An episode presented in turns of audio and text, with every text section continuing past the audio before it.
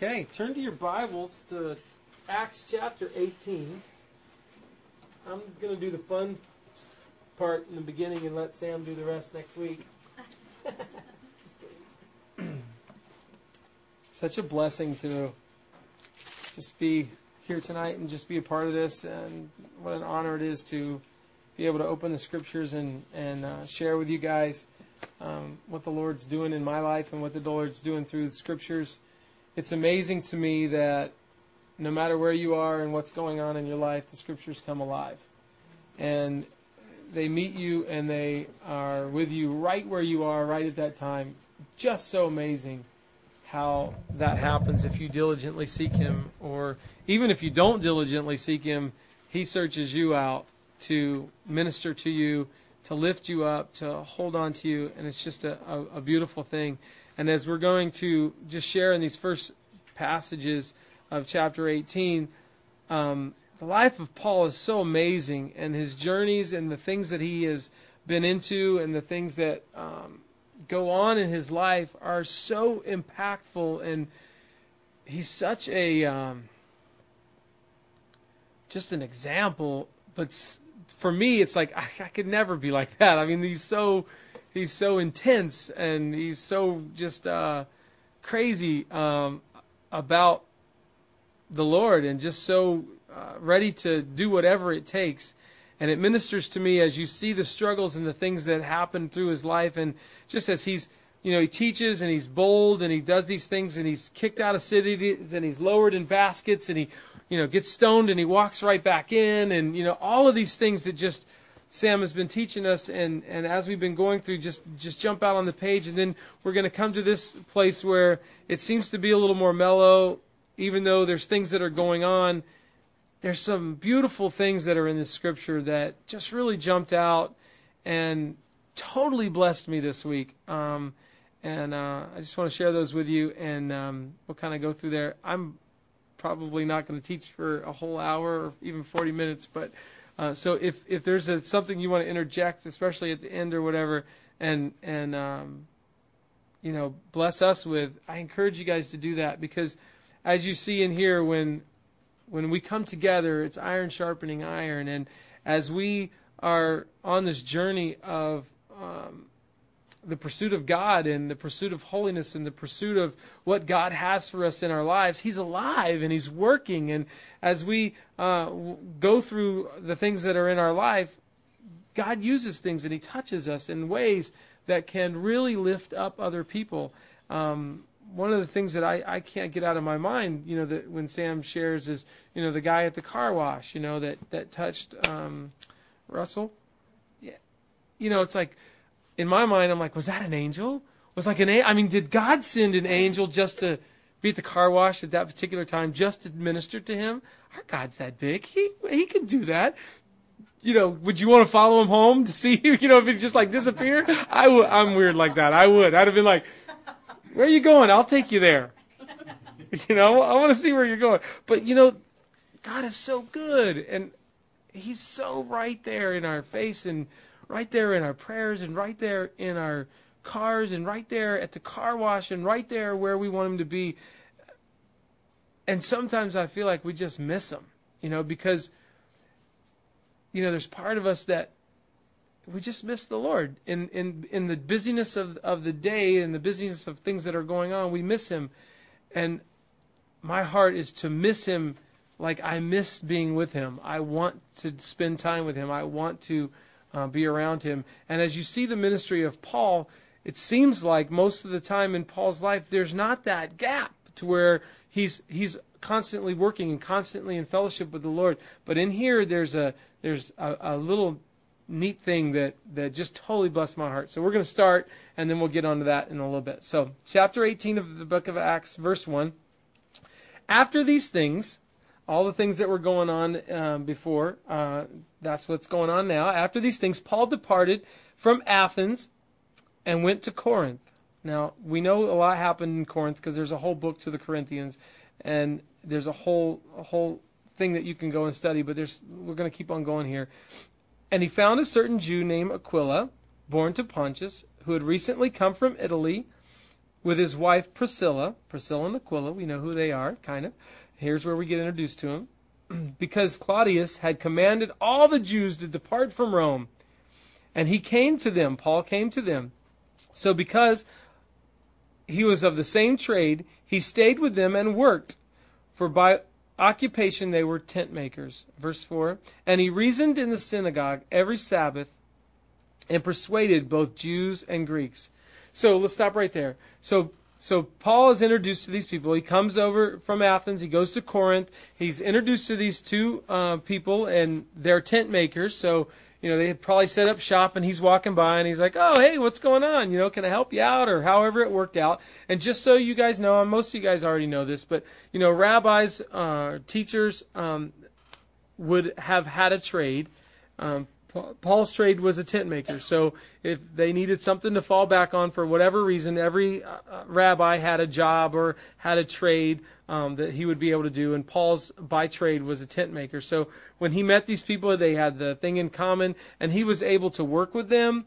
He was able to work on them and their hearts and minister. Because you know, if you work and you're you know around Paul, the word of God is going to just spew forth from him. He's going to he's going to be um, just just communicating who Jesus Christ and, and what the, the Word of God and you know Jews to to the Jewish people he would have really um, you know ministered to them and talked with them and stuff like that. So he had this bond with them, and he was tent he was tent maker. So he ended up starting to work from them with them.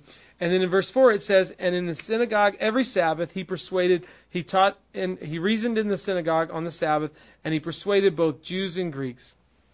So Paul went about his day in, in Corinthians as a tent maker. He obviously touched people's lives. He was he was working um, with his hands and, and doing the things that he was um, needing to do to feed himself and take care of himself. But in the Sabbath, he went and he taught and he taught and he taught. And it seems like he was there for a little bit and he persuaded both Jews and Greeks, which is a kind of a neat thing. And then, when Silas, verse 5, and Timothy had come from Macedonia, Paul was compelled by the Spirit and testified to the Jews that Jesus is the Christ. Now, let's stop right there. Now, so Paul and Silas, some disciples of, of Paul, had came down to meet Paul. And now when he went into the synagogue, there was a different purpose. He had he was persuading, he was teaching, he was doing those things in the synagogue. Um, and but not professing Jesus as the Christ. Jesus as the Messiah, the Savior. He, he was not doing that yet. But when Timothy and Silas came upon, it seems like Paul was more emboldened. He was, he was ready to uh, step out. He had his brothers there, or he was setting an example. There was all kinds of things that you could say that happened here. But, but what I got out of this is when we're around brothers and sisters that are truly in Christ, that we are accountable to, there's a different um, there's a different message that's usually around us, and that is we proclaim our faith and our true and our beliefs more uh, abundantly. Whereas if you know if I'm with Sam and we go somewhere, I'm more apt to talk about Jesus Christ and God and minister to someone and be emboldened because I'm with a pastor. Well, he's a pastor, you know, you know. But if I'm with my boss, I'm not going to be, you know, coming up to someone going, "Do you know the Lord?" You know, it's more like, "Do you have a permit?" You know, I'm just kidding, um, kind of. But um, uh, you know, so when you're when you're around people who are obviously like-minded in the spirit of God and, and all of that, you are going to profess your faith in a different way than you would if you were with non believers or you were with someone that was maybe not, um, you were not influencing or was not an influence on you. And I think that this is an important picture for us as we go through our life and we go through um, the pursuit of God and we are desiring what God has for us. Because all of us ask that question God, what do you have for me? What are you doing in this? What are you doing in that situation? What what are you trying to tell me right now in this crazy time in my life or this magnificent time in my life or this totally uh, destructive time in my life or whatever? What what are you doing in me? And a lot of times we will see a, a more clear vision of what God has for us when we are accountable to brothers and sisters who are like minded in Christ.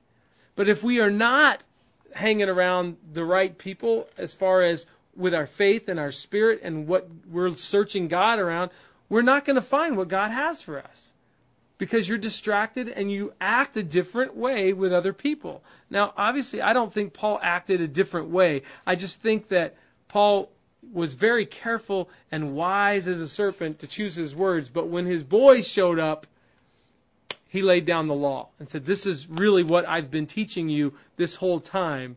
And it got, gets him into trouble, which usually happens with all of us when we're bold for our faith.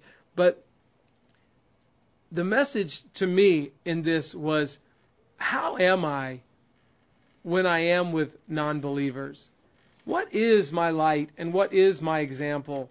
Am I bold like I am with Gil or Alex or brothers that I serve with?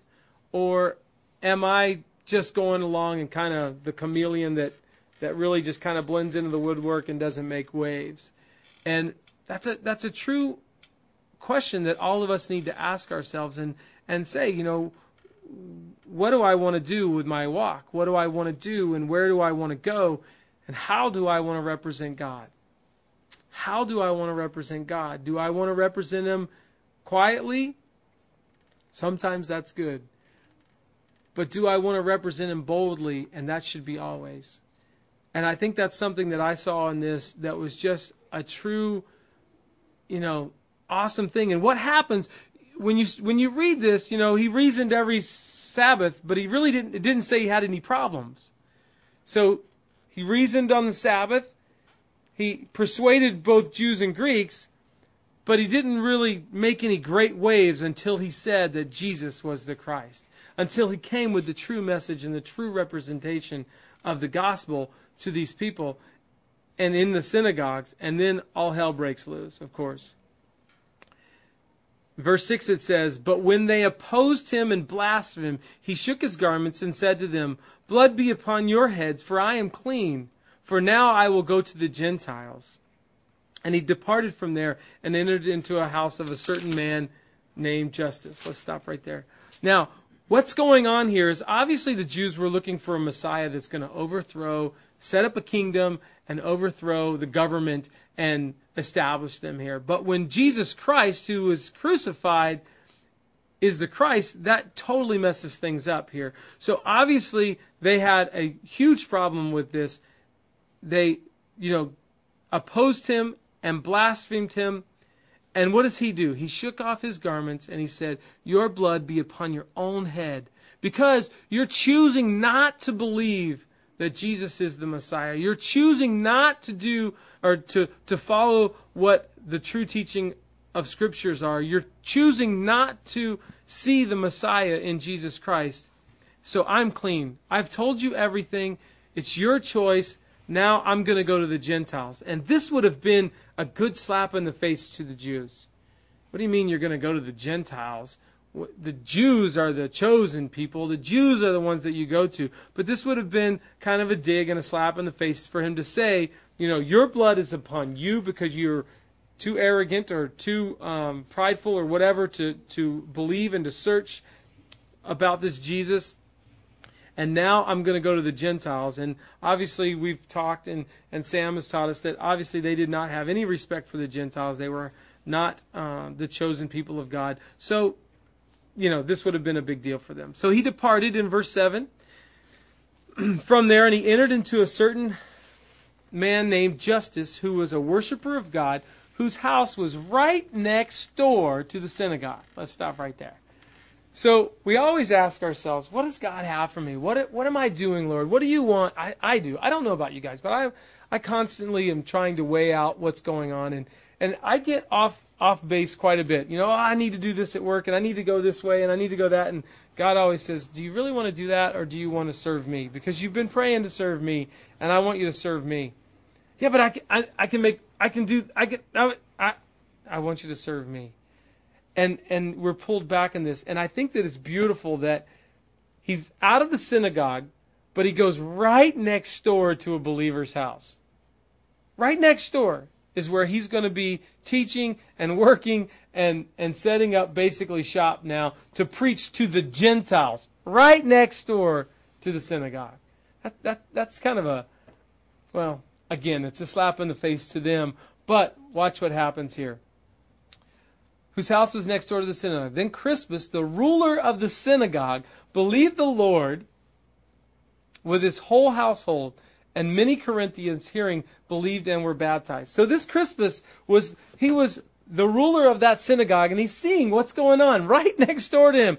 People are being saved, miracles are being done, things are happening. And you can read about all of this in the in the book of um, Corinthians, obviously, and get some more in depth to if you want to go home and, and really start studying say, well, what was going on at this time? You can you can dive in to see that, what was happening here. But the the beautiful thing is is there are those that are going to believe in the synagogues and they're going to make those choices and those people that that you don't think or that are giving you the um, the you know the the resistance they're the ones that could possibly be the ones that are are really being touched. And as he sees this as he sees Paul ministering to those and Timothy ministering to these people that are here he's obviously touched and he obviously becomes a believer. And this is a really really really neat thing. And then the Lord spoke to Paul in a night vision. Do not be afraid to speak and do not keep silent, for I am with you, and I will and no one will attack you or hurt you, for I have many people in the city. Let's stop right there. Okay. So this is the main part of, of where I see things going here tonight, and that is things start happening in, in ministry for Paul again. People are starting to believe. Now the the head of the synagogue is now a believer. So what's going to happen? the people who he were he was um, reporting to are going to find out that now he's a follower of Jesus Christ. How did this happen? It's that Paul guy again. Let's go get him. We're going to kill him. We're going to lynch him. We're going to do something to him. Whatever. All of those things have to be going through Paul's head. Now that he hears this and he was he was baptized. Oh my goodness. Crispus, the head, he's baptized. Paul's in the middle of it. He's got to be at night, just oh, here we go again. We're we're going to be in a battle. We're going to be in um, this treacherous place where I've been before, but Lord, this is tough. And haven't we all been there? When we go through something, I know, I know for me, even Easter week, you know, it's like, okay, here we go. You know, put on the battle armor because it's going to be crazy everything that's going to happen up into it i'm going to get sick i'm going to get a sore throat i'm going to you know my car's going to break down i mean something's going to happen because great things are happening with the lord great things in anticipation of what god is going to do in me through me around me by me and all these things are happening. I'm committing myself to you. I'm emboldened to you lord. And now there's this fear that sometimes can grip us that says oh but but you know now you know what you're setting yourself up. You're setting yourself up. But I love this because what happens in verse 9? The Lord spoke to Paul in a night vision. Now, we don't see here that Paul cries out to the Lord. We don't see that, you know, Lord, now what? Or we don't see, oh, Lord, you know, please deliver me or anything like that. He's just, in his heart, he's grieved about possibly what could happen. He's obviously afraid. He's obviously sensing you know, if should I keep doing this? Should I not keep? Should I move on? Should I stay here? What should I do, Lord? How do you want me to go? What do you want me to do? What's going on? And I love this because God meets Paul right where he's at in his room in a vision and he says, "Do not be afraid, but speak. Do not be silent." And then here's a promise. I am with you. I am with you. How easy is it to forget that as we work God's plan out in our life and as we submit to the Lord and as we commit to the Lord and as we pursue God, those words are as true today as they were for Paul. I am with you. God says, even to the ends of the earth, I am with you. I am with you. how must Paul have felt? Wow. And when we have anything to say to anyone, what would it be? God is with us. God is with you. And when we have a friend or someone going through tragedy and we just don't know what to say, I don't know what to do. What do we know? What do we know?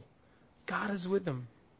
Even if they're not believers, God is with you.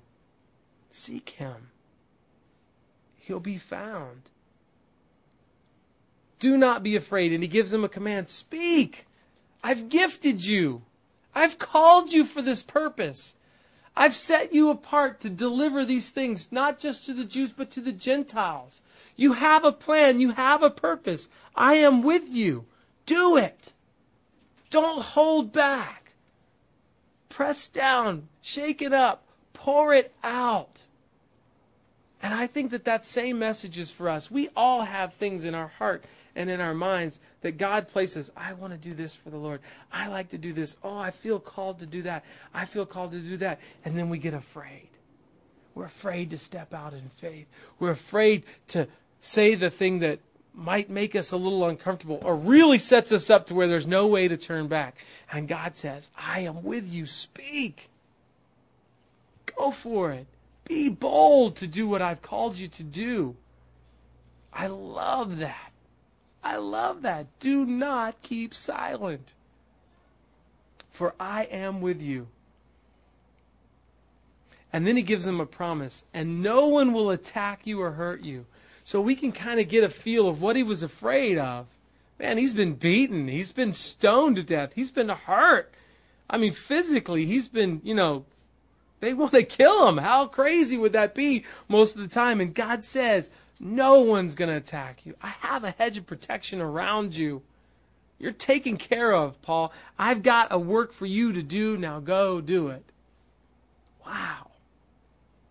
No one will hurt you, for I have many people in this city. And he continued there for a year and six months, teaching the word of God among them. This is the second longest period that he stayed in any place, but he stayed there.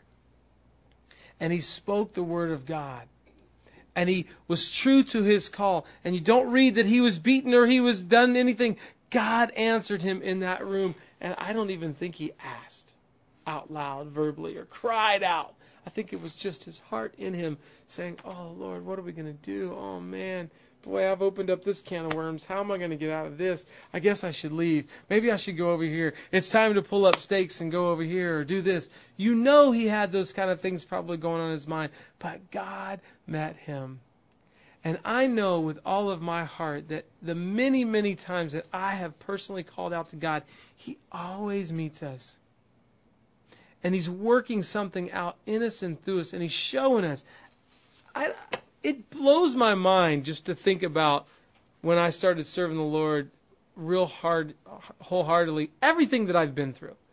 I mean, and and we haven't had major tragedies or anything like that, but you know, I've been separated from my wife for almost three years, and God put our relationship back together, our marriage back together in a way that only God could do. And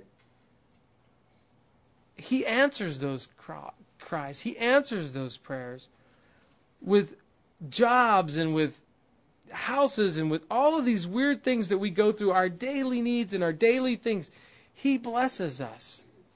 And He gives us exactly what we need right when we need it. And He grows us and He stretches us and He, he pushes us but I really think that all along he's saying, Don't you know who I am? I'm God. I'm the rock. I'm the steadfast one. I'm the one that you can cling to. I'm the one that gives the promises. There's 3,000 promises in Scripture that we can cling to. God is faithful. God is faithful to us. How much do we believe that? How much do we cry out to Him? How much do we say, okay, Lord, whatever it is, you've got it. I'm not going to be afraid. I'm just going to be bold to speak and to teach and to do what you have me to do. Maybe it's just to raise your kids or to take care of your husband or to do whatever it is. whatever those things are that God has called you to do, do not be afraid and do it. Speak, do it well, work it out, and God will not forget us. I think that it's amazing to me as as I honestly look back again and I I picture my life and what what exactly we did.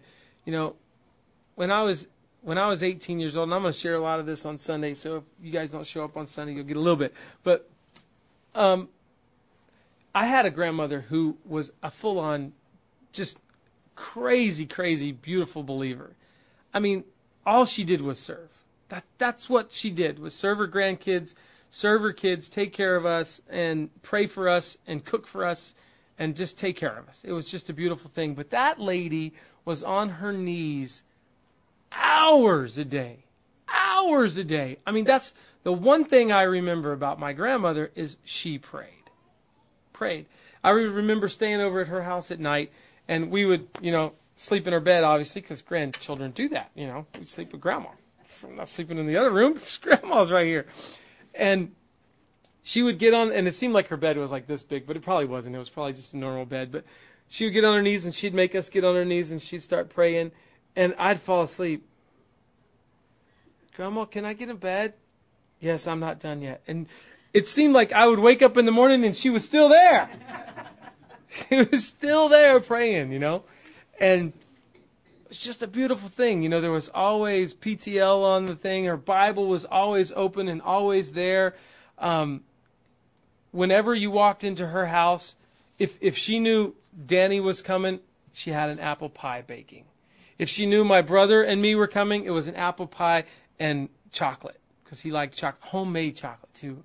No one can do either one of those two things either in our whole family like she did. No one if you know someone else was coming over, it was what if one of my other cousins was coming over, it was something that they liked. That was just who she was. She was just that servant and that person who just magnified the Lord. I mean, you had to fall in love with the Lord just being around her because that's who she was. That was what her call was. Such an amazing thing. Now, when I when I was 17 years old, I my my grandmother always told me I was going to be a pastor. Always, she always told me I was going to be a pastor. She's nuts, but she always told me that. Same grandmother, and she felt that call on my life to serve the Lord. And when I moved out to California to be a rock star, she was on her knees constantly. My dad used to call me and say, "Hey, how you doing? Is everything good?" I'm like, "Yeah," and he would always end the conversation, "Well, your grandmother's praying for you." Your grandmother's praying for you. And I, I, just to give me great comfort. I'm good. Grandma's got me covered. You know, whatever. She's probably still praying for me. Completely not uh, serving God, not doing anything right, just just not doing anything right other than I knew who the Lord was. I was I just fallen away from Him, obviously, and God was faithful through that whole time. I would pray, I would do all those kind of things. God was faithful. God put me through one of the best singer coaches in the world, um, and I thought it was for being a rock star, but God was working it out so that I could praise Him with a voice. And when you look back at all of that thing and you say, okay, well, I came to California to meet my wife, to get vocal lessons, to worship the Lord, and to just praise God. It, w- it was nothing that I had planned. I, I had none of those things other than going to California. I had none of those things on my list of to dos, but God said, I'm going to take these things that you want to do and I'm going to work them out for what I want you to do in your life. And this is where I have you. And we've tried to leave California probably 10 times and can't do it. God will not allow us to go. And it's amazing to me because I honestly take this in great comfort. Why do you have us here, Lord? Do not be afraid, but speak. Do not be afraid, but sing. Do not be afraid, but be bold to do what I have you to do. I've put you exactly what you've asked me to do. Through all of this stuff with the church, through all of these things that are happening with Pastor Sam, through all this Genesis and Genesis Church, this is exactly what I've prayed for for more than 10 years. It's amazing. Amazing to see what God does. And you sit here and you say, Do not be afraid because I'm with you. Is that the truth or what? God's with us even when we're not really going the direction that we probably that God really wants us to. Hey, I want you to be, you know, right on track with me, and we're kind of like, well, I'm going to go over here for a little while, but He's tracking right there with us to pull us right back and do exactly what He has for us. It's a beautiful picture of God. It's a beautiful thing. And I just absolutely loved that. That God spoke to Paul in this place where he was afraid, where he was in a place where he didn't know, and he gives him assurance, and he gives him peace, and he gives him that, hey, go for it. I'm with you. And I've got your back. I'm going to put a, pres- a hedge of protection. If God is for you, who can be against you, the scriptures say? If God is for us, who can be against us. That, that is something that we can say. That is something that we can claim. Hey, Lord, if this is you and you're in it, you're going to work it out. And if it's me, you're still in it. You're still going to work it out. How good is God? How good is God? And, you know, today I just want, I want to share that with you guys and just really encourage you to be around those that will sharpen you, be around those that will embolden you. But really, listen and pray and seek the Lord because He is the one who's truly with us. He is the one who's truly with you. He is the one that's saying, Do not be afraid. Do not be afraid. Let's pray. Father God, I just I thank you so much, Lord, just for this this beautiful book, Lord, this this beautiful just words of, of yours, Lord, that, that penetrate our heart. Father, they divide us. Lord, they, they, they strengthen us and stretch us and grow us and, and Father, enlighten us. And Father, you know, convict us and draw us close to you. And Father, I pray, Lord, even as everyone in this room, Lord, knows you, Lord, and, and, and just, I pray, Lord, that we would be bold to step out in faith and say the things that you have us, that we would speak and not be afraid. Father, that we would understand that you are present with us, that you have that hedge of protection. Lord, you allow things to happen through us and in us and around us, Father, but it's you never leave us, you never forsake us. Father, even as we read later, you know, Paul was shipwrecked. Paul was beaten again. Paul had all kinds of other things. You were with him in that. Paul was in jail. He was in chains. He was in bonds. He had all kinds of things still in store for him. But Father, you were with him in those times too. And Father, even if we're in chains and we're in bonds and we're desperate and we're just at our end, Father, you're with us. And Lord, I pray, Lord, that you would just give us that strength and that hope again tonight, Lord, to step out tomorrow and, and be more faithful and just a little closer to you. Father, we love you. We lift up Pastor Sam, Lord. We lift up Samuel, Lord, who is serving his country, Lord. He's being shipped out, I think, to Afghanistan. I'm not sure yet. Father, protect him, Lord. Take care of him, Lord. Give him a sense and a clarity, Lord, of who you are. Give him wisdom. Father, give him the things that he needs to know. Father, even his whole group, Lord, that they would truly just hang on to you, Lord. And Father, we pray, Lord, again that you would just protect them and protect Pastor Sam, Lord, as he's away, Lord. Get him back here safely, Lord. Give him a peace about what's happening. Father, give him a strength, Lord, to know that we're entrusting Samuel and all of our kids, Lord, into your hands. Father, there's no better place for us to be, Lord, than in, in your will and in your hands, Lord. And we we just entrust them to you. Father, we pray for those in our fellowship who need you, Lord. Just thinking about Cynthia, Lord, we lift her up to you. Pray, Lord, that you would heal her body.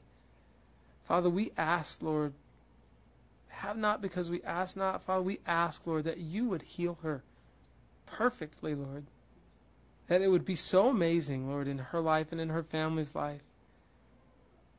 Father, I thank you for what you're doing in them and through them through us. Father, it's such a, a wake up call for our fellowship, I think, Lord. And uh, I pray, Lord, that we would open our eyes to minister.